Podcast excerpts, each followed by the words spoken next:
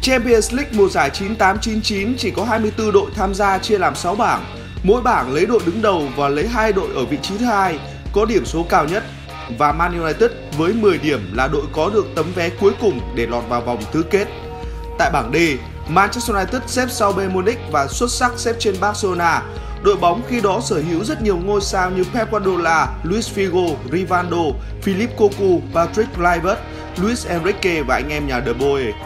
Hành trình đến ngôi vương của Man United còn trở nên kỳ vĩ hơn khi họ vượt qua Inter Milan ở tứ kết.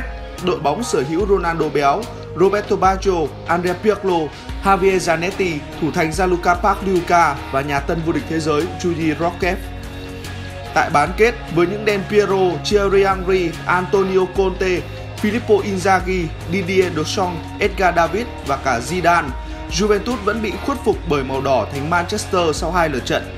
Hai đội bóng Ý là những thế lực rất mạnh vào thời điểm đó, nhưng Man United đã cho thấy sự khao khát chinh phục để góp mặt trong trận chung kết với Bayern Munich tại sân vận động Camp Nou. Tuy nhiên, đội bóng của Manchester sẽ mất hai cầu thủ cực kỳ quan trọng ở tuyến tiền vệ là Roy Keane và Posco vì thẻ phạt. Báo chí thế giới trước trận chung kết cố gắng tìm những điểm tích cực cho Man United, nhưng đó là một thiệt thòi quá lớn mà đội bóng của huấn luyện viên Alex Ferguson phải đối mặt. Chiến lược gia người Scotland vẫn tương đối lạc quan khi lên đường sang Tây Ban Nha, nhưng sự căng thẳng vẫn không thể giấu trên gương mặt của các cầu thủ.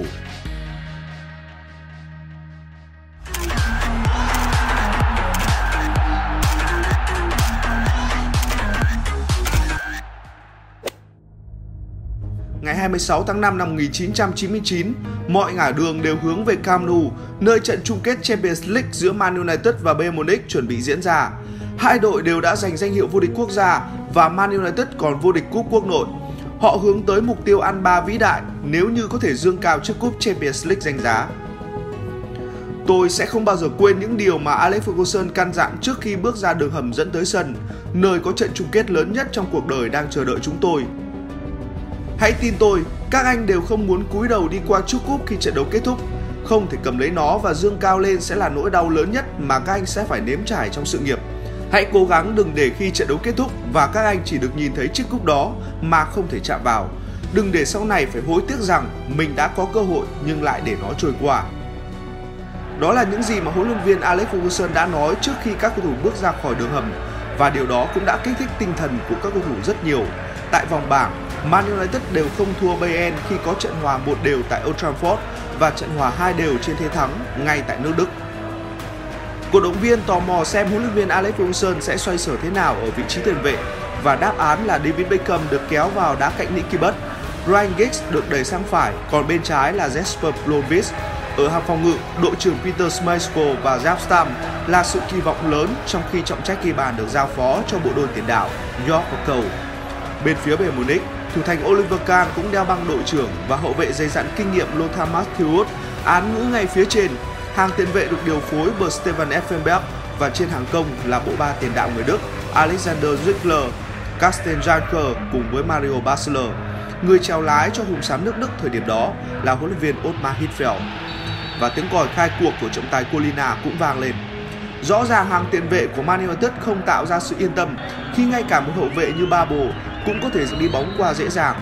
Đáng tiếc là cú tạt bóng của Michael Tannat chưa thể tạo ra điểm nhấn. Phút thứ 6 của trận đấu, Bayern Munich phản công nhanh và trung vệ Johnsen đã phạm lỗi với Janker, một quả đá phạt bên ngoài vòng cấm của Man United. Cả Effenberg và Basler đều đứng trước quả đá phạt này. Một hàng rào khá đông người được thiết lập, nhưng bàn thắng mở tỷ số vẫn đến với Bayern. Người ghi bàn là Mario Basler và cổ động viên gọi anh là Super Mario. Chúng tôi có những cầu thủ đứng lẫn trong hàng rào của Man United khi tôi thực hiện quả đá phạt trực tiếp. Tầm nhìn của Peter Schmeichel không được tốt lắm và đã đoán sai hướng. Thay vì phía phải, tôi quyết định sút về bên trái và khi Peter nhìn thấy bóng thì đã quá muộn. Để thua sớm, khó khăn lại thêm chồng chất với Man United. Hàng phòng ngự tiếp tục thể hiện sự bối rối khi Johnsen và Schmeichel không thể tìm thấy tiếng nói chung.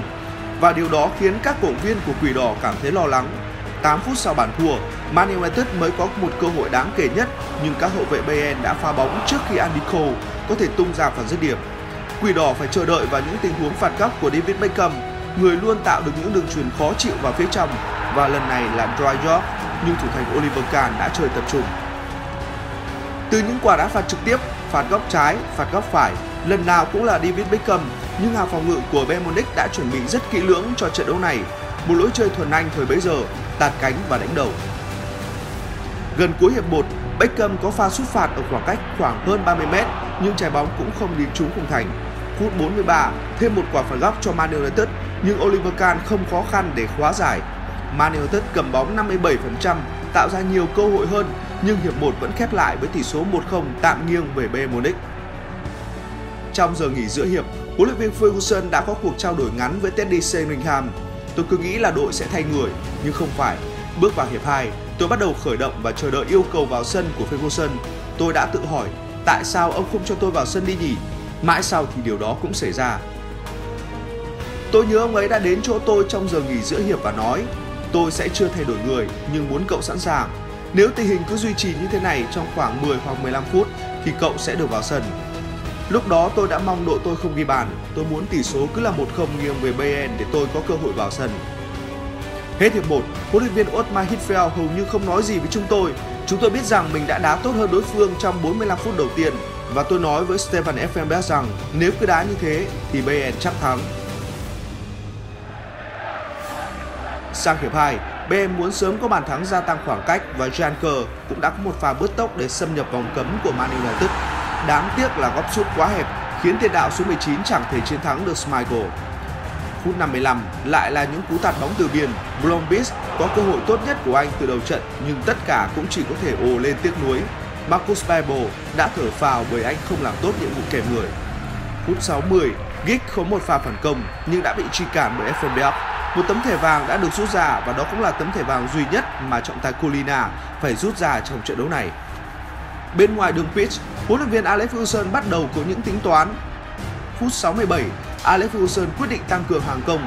Blomqvist rời sân để nhường chỗ cho Teddy Sheringham. Đó cũng là tình huống thay đổi người đầu tiên của trận đấu. Sheringham chơi vào vị trí cùng Blomqvist để lại bên hành lang trái, nhưng có thiên hướng bó vào trung lộ chơi ngay sau bộ đôi tiền đạo Yorke và Cole. Một tiền đạo vào sân để thay thế cho một tiền vệ. Chỉ 4 phút sau, Ottmar Hitzfeld cũng đưa ra sự điều chỉnh. Một tiền đạo rời sân và một tiền vệ vào để thay thế. Mehmet Scholl vào thay cho Ziegler. Có vẻ như khoảng cách một bàn là đủ lý do cho Bayern tập trung hơn vào sự chắc chắn nơi tuyến phòng ngự. Nhưng đó cũng là thời điểm mà Bayern tỏ ra rất lợi hại với lối chơi phòng ngự phản công. Chỉ trong vòng có hơn 1 phút, Effenberg đã có liên tiếp 2 pha dứt điểm khiến khung thành của Man United bị chao đảo. Bên ngoài, huấn luyện viên Ferguson nhai kẹo cao su rất căng thẳng. Phút thứ 79, Mario Basler băng lên như một cơn gió và sử dụng kỹ thuật của mình làm náo loạn hàng thủ của Man United và cầu thủ mới vào sân Mehmet Scholl đã có pha bấm bóng kỹ thuật qua đầu của Schmeichel. Cổ động viên của Quỷ Đỏ nín thở và bóng tìm tới đúng cột dọc. May mắn đã không đứng về phía hùm xám nước Đức bởi nếu đó là bàn thắng thì trận chung kết gần như sẽ chấm dứt. Phút 80, Lothar Matthäus rời sân để nhường chỗ cho Tottenham. Một sự thay đổi về mặt thể lực khi Matthäus lúc đó đã 38 tuổi và anh đã cống hiến một trận đấu tuyệt vời. Một phút sau, sát thủ có gương mặt trẻ thơ Solskjaer được tung vào sân thay thế cho Andy Cole. Man United chưa thể từ bỏ hy vọng. Gần như ngay lập tức Quỷ Đỏ đã có cơ hội nguy hiểm từ pha đánh đầu của Solskjaer, nhưng thủ thành Oliver Kahn vẫn cho thấy tại sao người ta gọi anh là thủ thành số 1 thế giới ở thời điểm đó. Ở bên kia chiến tuyến, Schmeichel cũng chơi tuyệt hay khi cản phá pha dứt điểm từ xa của Mehmet Scholl. Hai đội chơi ăn miếng trả miếng, thời gian đang trôi về cuối trận. Phút 84, một quả phạt góc cho Bayern, Basler là người thực hiện. Hai cú đánh đầu và bóng tới vị trí của Janker ở khoảng cách 6 m tới khung thành. Cú ngả người móc bóng của cầu thủ số 19 đã đưa trái bóng đến xà ngang. Một lần nữa trong trận đấu này, may mắn đã mỉm cười với Man United. Phút 86, hai cầu thủ được vào sân thay người là Sheringham và Solskjaer đã có tình huống phối hợp hay để tạo ra pha dứt điểm, nhưng Sheringham chưa thể đánh bại được sự xuất sắc của Oliver Kahn.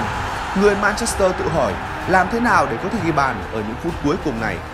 Sức ép liên tục được tạo ra và khi Gary Neville có thể thực hiện một đường căng ngang tốt vào trong thì Dwight Yorke cũng không thể dứt điểm thành công. Đến lượt Ryan Giggs tạt bóng, Solskjaer bật nhảy và lắc đầu nhưng mọi thứ vẫn bị Oliver Kahn hóa giải dễ dàng. Phút 88, Bayern Munich đưa ra sự thay đổi người cuối cùng. Salihamidzic vào sân và người ghi bàn thắng duy nhất Mario Basler rời sân. Họ chỉ còn cách chiếc cúp vô địch Champions League ít phút nữa thôi. Còn với các cổ động viên của Man United, nhiều người đã tắt TV khi thời gian còn quá ít. Phút 90, thời gian thi đấu chính thức đã hết. Bên ngoài sân, trọng tài thứ tư giơ biển báo còn 3 phút bù giờ. Bóng tiếp tục được đưa xuống cánh và tạt vào trong. Effenberg xoài người phá bóng đi hết đường bên ngang. Phút 91, Beckham đá phạt góc, bóng đến vị trí của Dwight Yorke rồi Ryan Giggs tung cú sút. Ở phía trong, Sheringham trở thành người hùng. Ban huấn luyện Man United vui sướng ôm chầm lấy nhau, sân vận động Camp Nou chia nửa nổ tung, pháo sáng cũng xuất hiện, còn Lothar Matthäus thì thẫn thờ bên ngoài đường pitch. Man United đã chết đi sống lại không biết bao nhiêu lần ở trận đấu này và giờ họ đã có điều mình cần, đó là bàn thắng gỡ hòa đưa trận đấu vào hiệp phụ. Cú dứt điểm bằng chân không thuận của Giggs vô tình đến đúng chỗ của Sheringham và cầu thủ số 10 cũng rất nhanh chân tạo ra cú dứt điểm nối. Cổ động viên của Man United sau 90 phút mới được ăn mừng, còn cổ động viên của Bayern tiếc ngẩn ngơ vì chỉ còn có 2 phút bù giờ. Steve McLaren, trợ lý của Ferguson, đã bàn đến chuyện thay người trong thời gian đá bù giờ nhưng Ferguson gạt đi. Ông ấy nghĩ rằng chúng tôi vẫn có thể giành chiến thắng và điều đó đã xảy ra. Trong cuộc đời tôi có lẽ không bao giờ được trải qua cảm xúc dữ dội đó lần thứ hai. Danh hiệu có lúc ở rất gần Bayern và chúng tôi không nghĩ rằng điều đó có thể thay đổi, ngoại trừ Ferguson.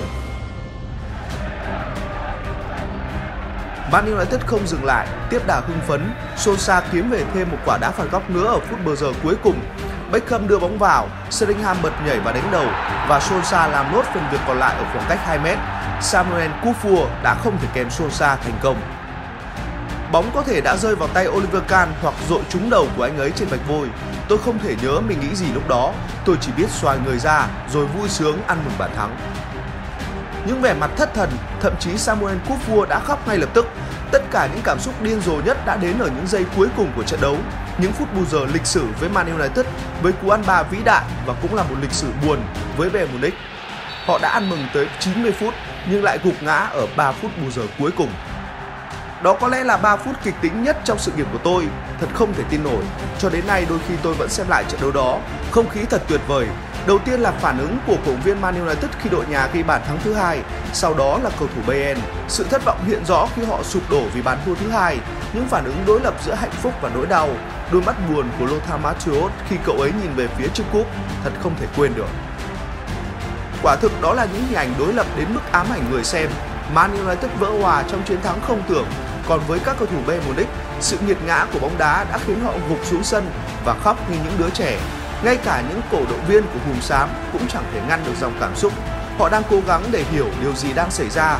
Trong đôi mắt của họ, sự bàng hoàng là điều dễ nhận thấy hơn là sự tiếc nuối. Đó là một trận cầu đẹp và chúng tôi đã có cơ hội giành chiến thắng. Nhưng đó là bóng đá. Tôi không muốn nhìn lại trận đấu đó vì đó là một trải nghiệm buồn. Người Anh luôn muốn nói về quá khứ, còn người Đức chúng tôi lại thích hướng đến tương lai bởi bạn không thể thay đổi điều gì đã xảy ra. Sau trận đấu, một không khí hoàn toàn khác hẳn bao trùm lên phòng thay đồ của chúng tôi. Không ai nói với ai nửa lời nào trong ít nhất là 15 phút. Chúng tôi có thể đã dẫn trước đối phương 2 hay 3 bàn, nhưng thực tế là chúng tôi đã ngủ quên trong vài phút cuối. Đó là trận đấu lớn nhất nhưng cũng là nỗi thất vọng ghê gớm nhất trong sự nghiệp của tôi.